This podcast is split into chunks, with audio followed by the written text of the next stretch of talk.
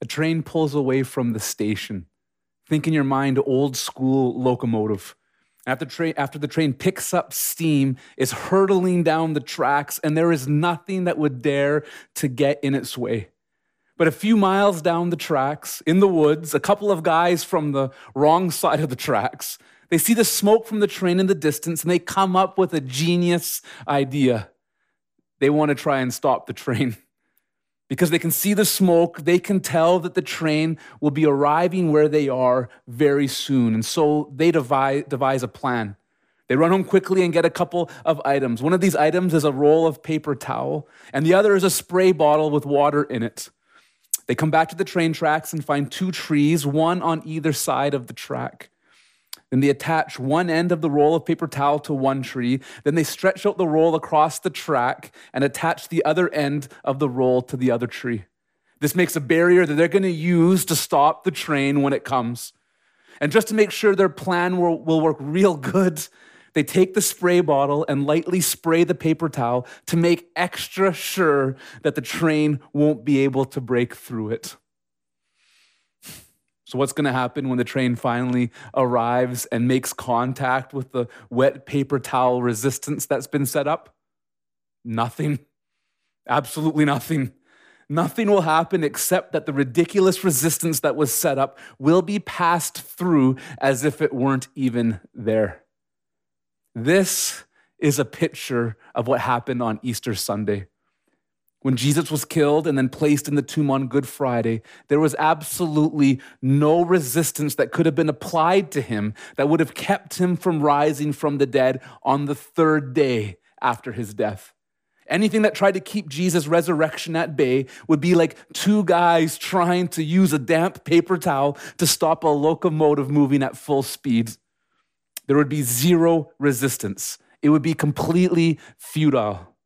This is because the resurrection is an unstoppable force. And what was it that made it so unstoppable? Well, there are at least four things I want you to consider. There are four powerful truths pertaining to the resurrection that made the resurrection of Jesus an unstoppable force. One, God planned the resurrection. Two, God promised the resurrection. Three, God proved the resurrection. And four, God personified the resurrection. Let's look at these one at a time. Number one, God planned the resurrection. After Jesus rose from the dead, the Apostle Peter stood in front of a large crowd that had gathered in Jerusalem for the Jewish celebration of Pentecost, and he preached the very first sermon of the church. That sermon can be found in the book of Acts in chapter 2, and here's an excerpt from that sermon Men of Israel, hear these words Jesus of Nazareth, a man attested to you by God with mighty works and wonders and signs that God did through him in your midst, as you yourselves know. This Jesus delivered up according to the definite plan and foreknowledge of God, you crucified and killed by the hands of lawless men. God raised him up loosing the pangs of death because it was not possible for him to be held by it. Did you hear that? Jesus was delivered up according to the definite plan and foreknowledge of God. The whole thing was rigged. God planned the death and the resurrection of the Son. People didn't do what they did to Jesus against God's will. It was God's will. He planned it and orchestrated the whole thing. If you study this idea in the Bible further, you will come to realize that God planned the resurrection of Jesus before he laid the foundation of the world. If the resurrection was a locomotive, the resurrection left the, sta- left the station in eternity past. God planned this whole thing out a very long time before it happened. So, if God planned to raise Jesus from the dead, who would be able to stop his plan? Number two, God promised the resurrection. God didn't plan the resurrection and then decide to keep it a secret. He made his plans about the resurrection known through his prophets that he sent into the world. God promised the resurrection when he talked about the resurrection before the resurrection ever happened. Job says this about the resurrection in Job chapter 19 For I know that my Redeemer lives, and at the last he will stand upon the earth. And after my skin has been thus destroyed, yet in my flesh I shall see God, whom I shall see for myself, and my eyes shall behold, and not another. My heart faints within me. Job spoke about a future resurrection, saying that even though his skin or his body would be destroyed, yet in his flesh or in his body, he will see God. Job said that even though he would die, there would be a time when he would be alive again to see God. That's resurrection talk. Listen also to what, the prophet Isaiah says in Isaiah chapter 26, verse 19. But your dead will live, their bodies will rise. Those who live in the dust will wake up and shout for joy, for your dew is like the dew of dawn, and the earth will give birth to the dead. This is plain resurrection talk. God is giving us hints in the Old Testament that there would be a, a resurrection of some sort. But then he gets a little more specific when we hear what David writes in Psalm 16 in verse 10. He says, For you will not abandon my soul to Sheol or let your Holy One see corruption. The term your Holy One is a reference to the Messiah, the Savior that would come into the world. David says that God wouldn't let his Holy One see corruption. This is a reference to the Savior dying. But the Savior won't be dead long enough for his body to go through the natural decaying process. His body wouldn't see corruption. This is because the Messiah would resurrect from the dead before that could happen. Job, Isaiah, and David all spoke in the Old Testament, Testament period about the resurrection. And then God's final prophet came on the scene, the Son of God Himself, Jesus Christ. And Jesus also promised the resurrection, but He specifically promised His very own resurrection. Not just once, but three times He said He would rise from the dead. In Matthew chapter 16, verse 21, it says, From that time, Jesus began to show his disciples that he must go to Jerusalem and suffer many things from the elders and chief priests and scribes and be killed, and on the third day be raised. In Matthew chapter 17, verses 22 to 23, it says, As they were gathering in Galilee, Jesus said to them, The Son of Man is about to be delivered into the hands of men, and they will kill him, and he will be raised on the third day and they were greatly distressed. And then in Matthew chapter 20, verses 17 to 19, it says, And as Jesus was going up to Jerusalem, he took the 12 disciples aside, and on the way he said to them, See, we're going up to Jerusalem, and the Son of Man will be delivered over to the chief priests and scribes, and they will condemn him to death and deliver him over to the Gentiles to be mocked and flogged and crucified, and he will be raised on the third day. Do you see it? God spoke plainly through his prophets that there would be a resurrection from the dead. By saying there would be one, he promised there would be one. And if God promised the resurrection, who or what could ever keep him from fulfilling that promise? Number three, God proved the resurrection. Now, plans and promises are just talk until proof is provided that shows those plans and promises can actually be accomplished. It's a good thing that Jesus didn't just talk about the resurrection, he demonstrated he had the power to do it. Jesus performed countless miracles throughout his three year public ministry before his death. He opened blind eyes, he loosened tongues that couldn't speak, he unstopped deaf ears, he enabled paralyzed people to walk. He cast out leprosy with a touch. He cast out demons with a word. He did so many miracles that John said these words at the end of his gospel. In John 21 25, he says, Now there are also many other things that Jesus did. Were every one of them to be written, I suppose that the world itself could not contain the books that would be written. Jesus performed countless miracles during his earthly ministry. Out of all the documented miracles that Jesus did, three of them were of the resurrection variety. Listen to these accounts. The first one is found in Luke's gospel, Luke chapter 7, verses 11 to 17. Soon afterward, he went to a town called Nain, and his disciples and a great crowd went with him. As he drew near to the gate of the town, behold, a man who had died was being carried out, the only son of his mother, and she was a widow and a considerable crowd from the town was with her. And when the Lord saw her, he had compassion on her and said to her, Do not weep. Then he came and touched the bier, and the bearers stood still. And he said, Young man, I say to you, arise. And the dead man sat up and began to speak, and Jesus gave him to his mother. Fear seized them all, and they glorified God, saying, A great prophet has arisen among us, and God has visited his people. And this report about him spread through the whole of Judea and all the surrounding country. Here's another one also found in Luke's gospel when Jesus raised Jairus' daughter. Luke 8, verses 52 to 55. And all were weeping and mourning for her. But he said, Do not weep, for she is not dead, but sleeping. And they laughed at him, knowing that she was dead. But taking her by the hand, he called, saying, Child, arise. And her spirit returned, and she got up at once. And he directed that something should be given her to eat.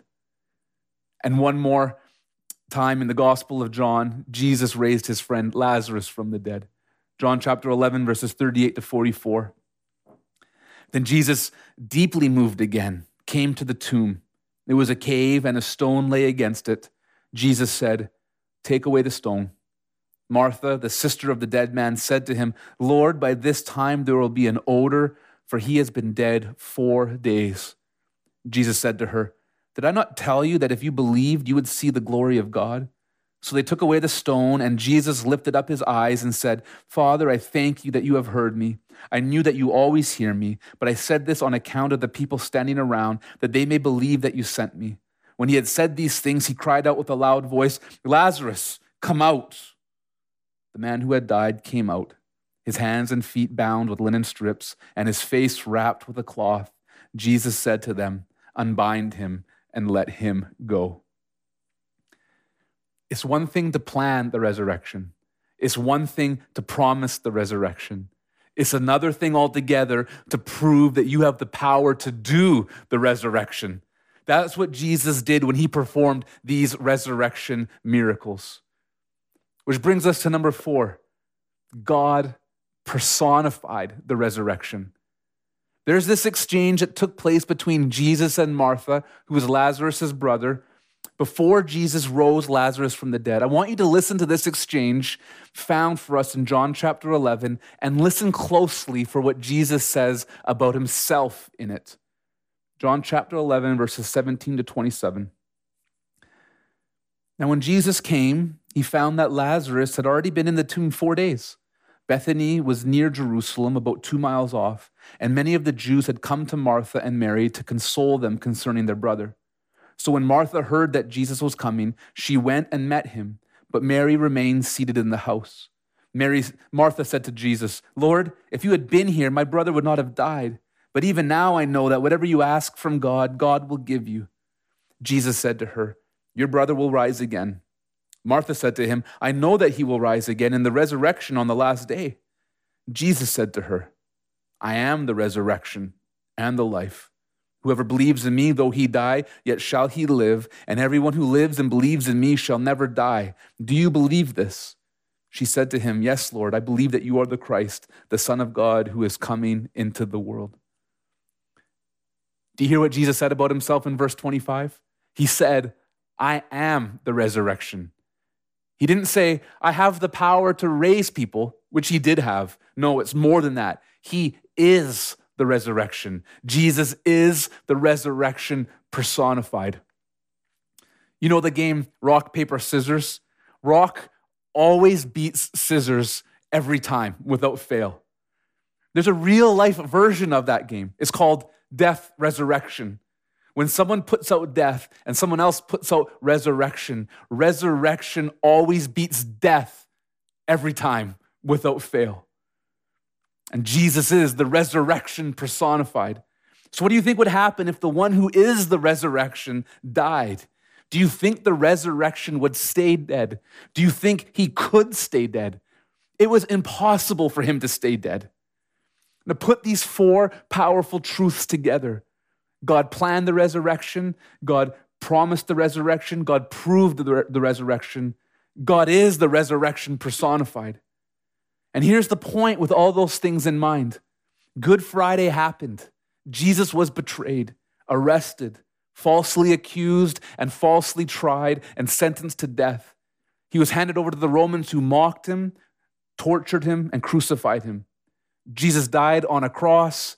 His body was placed in a tomb. All of that happened on Good Friday. But then, on the third day, Easter Sunday happened. And nothing could stop Jesus from rising on Easter Sunday. The resurrection of Jesus was an unstoppable force building up steam to this point in history. All four of these truths converged at the point in history where Jesus Christ lay dead in the tomb. And then he wasn't dead anymore. He rose because death couldn't hold him, it wasn't strong enough. Nothing could keep the resurrection dead. Anything that would have tried to keep him dead and in the grave would have had as much success as a wet paper towel would in stopping a train barreling down the tracks at full speed. But do you want to know something funny? There were people who tried to stop Jesus from leaving the tomb. Listen to what Matthew describes happening on the day after the death of Jesus. In Matthew chapter 27, verses 62 to 66, we read this. The next day, that is, after the day of preparation, which was the Saturday following Good Friday, the chief priests and the Pharisees gathered before Pilate and said, Sir, we remember how that impostor said while he was still alive, After three days I will rise. Therefore, order the tomb to be made secure until the third day, lest his disciples go and steal him away and tell the people, He has risen from the dead. And the last fraud will be worse than the first. Pilate said to them, You have a guard of soldiers. Go, make it as secure as you can. So they went and made the tomb secure by sealing the stone and setting a guard. This was so stupid on two counts. Count number one the religious leaders didn't believe Jesus. They didn't believe his words. It says so in verse 63. They said, Sir, we remember how that impostor said while he was still alive, After three days I will rise. They knew he said he would rise, but they didn't believe him. They didn't believe his words. And they also didn't believe the evidence that he gave them after Jesus raised Lazarus from the dead, you would think that the religious leaders would finally, finally believe that there was something to the claims of who Jesus was. But instead of believing the evidence of a raised man come back to life, John tells us that they planned to kill Lazarus because so many people were believing in Jesus because Lazarus was alive. The religious leaders didn't believe Jesus, and that was stupid. Count number two of their stupidity. The religious leaders also tried to keep him in the tomb. Even though they didn't believe who he was and they didn't believe he would rise from the dead, they still tried to keep his body in the tomb anyway. So they rolled a stone in front of the tomb and they put a, a guard of soldiers in front of the tomb to keep his body in it. Yeah, that was gonna work. Can anyone say wet paper towel? He rose anyway, of course, and he walked out of that tomb even before the stone was rolled away. Let's keep reading in Matthew. Matthew chapter 28, verses 1 to 10. Now, after the Sabbath, toward the dawn of the first day of the week, which was Sunday, Mary Magdalene and the other Mary went to see the tomb. And behold, there was a great earthquake, for an angel of the Lord descended from heaven and came and rolled back the stone and sat on it. His appearance was like lightning, and his clothing white as snow. And for fear of him, the guards trembled and became like dead men. But the angel said to the woman, Do not be afraid, for I know that you seek Jesus who was crucified. He is not here, for he has risen. As he said, Come, see the place where he lay. Then go quickly and tell his disciples that he has risen from the dead. And behold, he is going before you to Galilee. There you will see him. See, I've told you. So they departed quickly from the tomb with fear and great joy and ran to tell his disciples. And behold, Jesus met them and said, Greetings. And they came up and took hold of his feet and worshiped him. Then Jesus said to them, Do not be afraid. Go and tell my brothers to go to Galilee, and there they will see me. Jesus was already gone by the time the angel came to remove the stone from in front of the tomb. In the darkness of the tomb, Jesus overcame death. He conquered it. Death would not and could not keep the light of the world under the cloak of darkness. He rose. And when we're talking about this kind of resurrection power, we need to understand that Jesus didn't need to be let out of the tomb after he rose. He didn't need to wait for an angel to come roll the stone away so that he could get out. He wasn't trapped in there, he just left. The glorified, risen Christ is not bound by anything, He's not bound by time, space, matter, nothing. The stone wasn't rolled away for Jesus' sake, it was rolled away for, for the sake of those who were there that day. The angel said to the women who were there, Come, see where he was. He's not here anymore, he's risen. And then the angel also said to them, Don't be afraid. I think it's funny that the angel didn't tell everyone there that day not to be afraid. He didn't tell the soldiers to not be afraid. He only told the women who were there to not be afraid. Soldiers, you, sh- you should be afraid. You oppose the king of heaven, and now the king is not dead anymore. And then the women left to tell the disciples that Jesus was alive, and on their way, they met the risen one and they worshiped him, and it was awesome. A question. Now, was that the end of the resurrection story? Was it all over after Jesus rose from the dead? Did God apply the brakes to the resurrection train and bring it gently to a full stop and into the station? Hardly. If anything, the resurrection train only began to pick up steam after Jesus rose from the dead. Here are just a few quick hitting points to consider in terms of how resurrection power took off after Jesus rose from the dead. A lot of people personally saw Jesus for themselves after he resurrected. He showed himself alive to people over a period of 40 days before he ascended back to heaven. At one point, there were 500 people who saw him at the same time. They got to witness resurrection power for themselves after Jesus rose. And then, after Jesus ascended to heaven, his disciples waited in Jerusalem for the promise he told them about. 10 days after Jesus went back to heaven, the Holy Spirit was poured out on the church. The same resurrection power that rose Christ from the dead was now living personally inside his people, empowering them to live for him. Before Jesus went back to heaven after his resurrection, he also gave his disciples the charge to tell everyone the gospel. The gospel is the message of the life, death, and the resurrection of Jesus. And this message is not your everyday kind of message. This message is the power of salvation to everyone who believes. Everyone who believes the gospel will be saved from their sins, be given eternal life, and they too will receive the resurrection power of the Holy Spirit who comes to live inside of them. And, and we look forward to our own resurrection the day is coming and is soon here when Jesus is going to call his church home to be with him forever. In that day, those who are alive will be caught up in the air to meet the Lord together with those who have trusted in Christ and have died. They will be resurrected to new life and receive the same kind of body that Jesus received when he rose from the dead. Listen to what the Apostle Paul says concerning the resurrection in 1 Corinthians 15. Behold, I tell you a mystery. We shall not all sleep, but we shall all be changed in a moment, in the twinkling of an eye, at the last trumpet. For the trumpet will sound, and the dead will be raised imperishable, and we shall all be changed. For this perishable body must put on the imperishable, and this mortal body must put on immortality. Paul goes on in 1 Thessalonians chapter 4. But we do not want you to be uninformed, brothers, about those who are asleep that you may not grieve as others do who have no hope.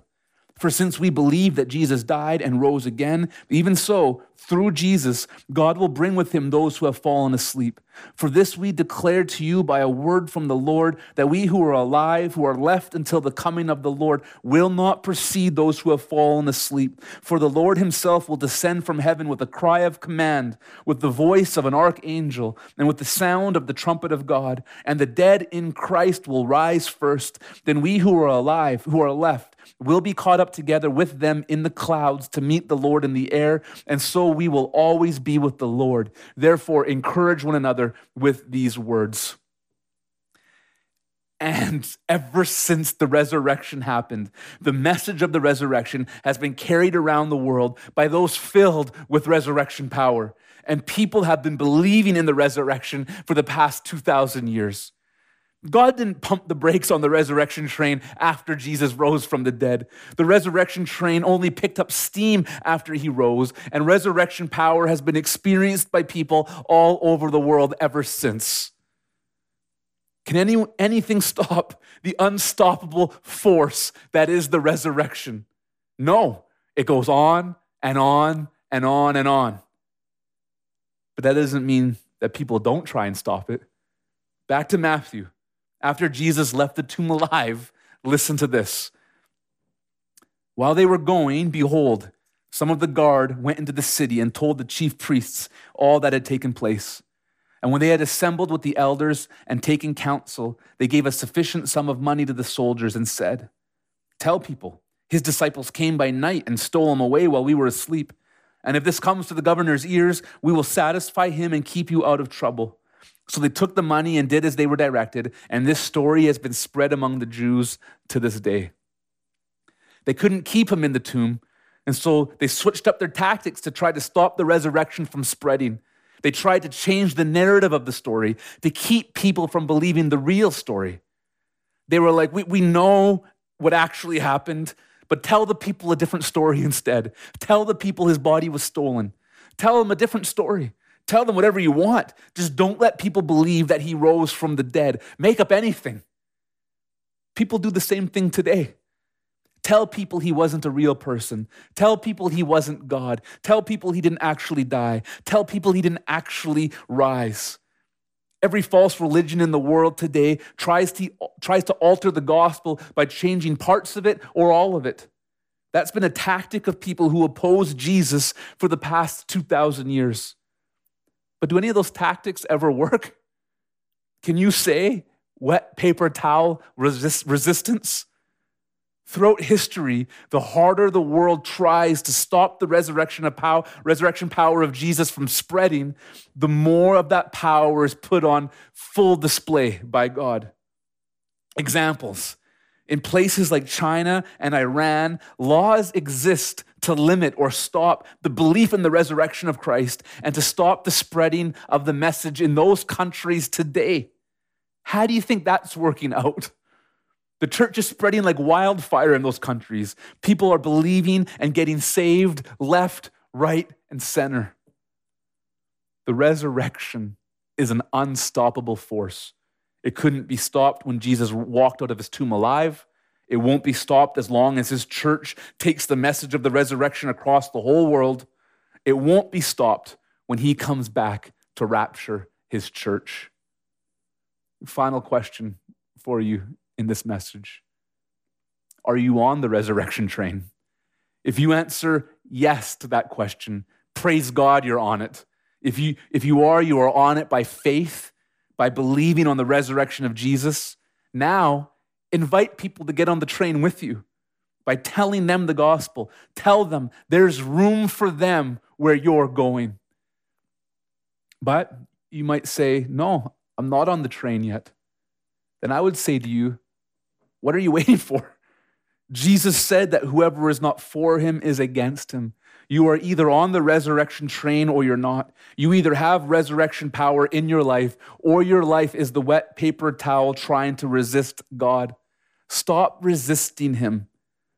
Confess your sins, turn from them, and give your life to follow the one who loved you so much he came to die on the cross for your sins and then rose from the dead so that you can rise one day too. Believe in Jesus today and become a Christian. Get on the train that is the unstoppable force of the resurrection. Let's pray. Father, we worship you as we do every week. But we worship you today, this day, on Easter Sunday, uh, for a very specific reason. You rose. Jesus, you rose. And there was nothing in all of the universe, seen or unseen, that could have apl- applied pressure to you to keep that from happening. You are the victorious one. You are the sovereign one. You are the champion of life. You are the source and the sustainer of life. You are the resurrection. You conquered death. You put it to shame. You triumphed over it. And you sent your disciples across the world telling everyone the message that they have access to God now simply by believing in the life, death, and the resurrection of the Son. You, you tell people, Lord, don't clean your life up first. Don't, don't be righteous first. Don't get your act together first. Just confess your sins and come to me, and I will take care of everything. Praise you, God. You're such a good God. You're so merciful. You're so full of love and grace and truth and comfort and power. We praise you. We praise you today on Easter Sunday, and we praise you every day, every day until you come back to get us, Lord. Thank you. Thank you. In Jesus' name we pray. Amen. Hey, thanks for being with us for this study. Before you go, I want to invite you to our online services. They're updated every Monday afternoon, but you can stream them all week on Facebook, YouTube, and our website at mynewhope.ca/online. If you've never given your life to Jesus, then you need to go to mynewhope.ca/gospel right now. You'll find a short video where we share the best news you'll ever hear in your life. It's more important than whatever else you're doing, so go there right now. If God has blessed you through this message, we'd love to hear about it. Shoot us an email at info at mynewhope.ca and let us know how God has impacted your life through His Word. If you'd like to support the Bible teaching ministry of New Hope through financial giving, you can also do that through our website at mynewhope.ca/give. And finally, we want to invite you to follow our Facebook page at facebook.com slash mynewhope.ca for all the latest updates and encouragements throughout the week. We love you, Uppercase C Church. Be blessed.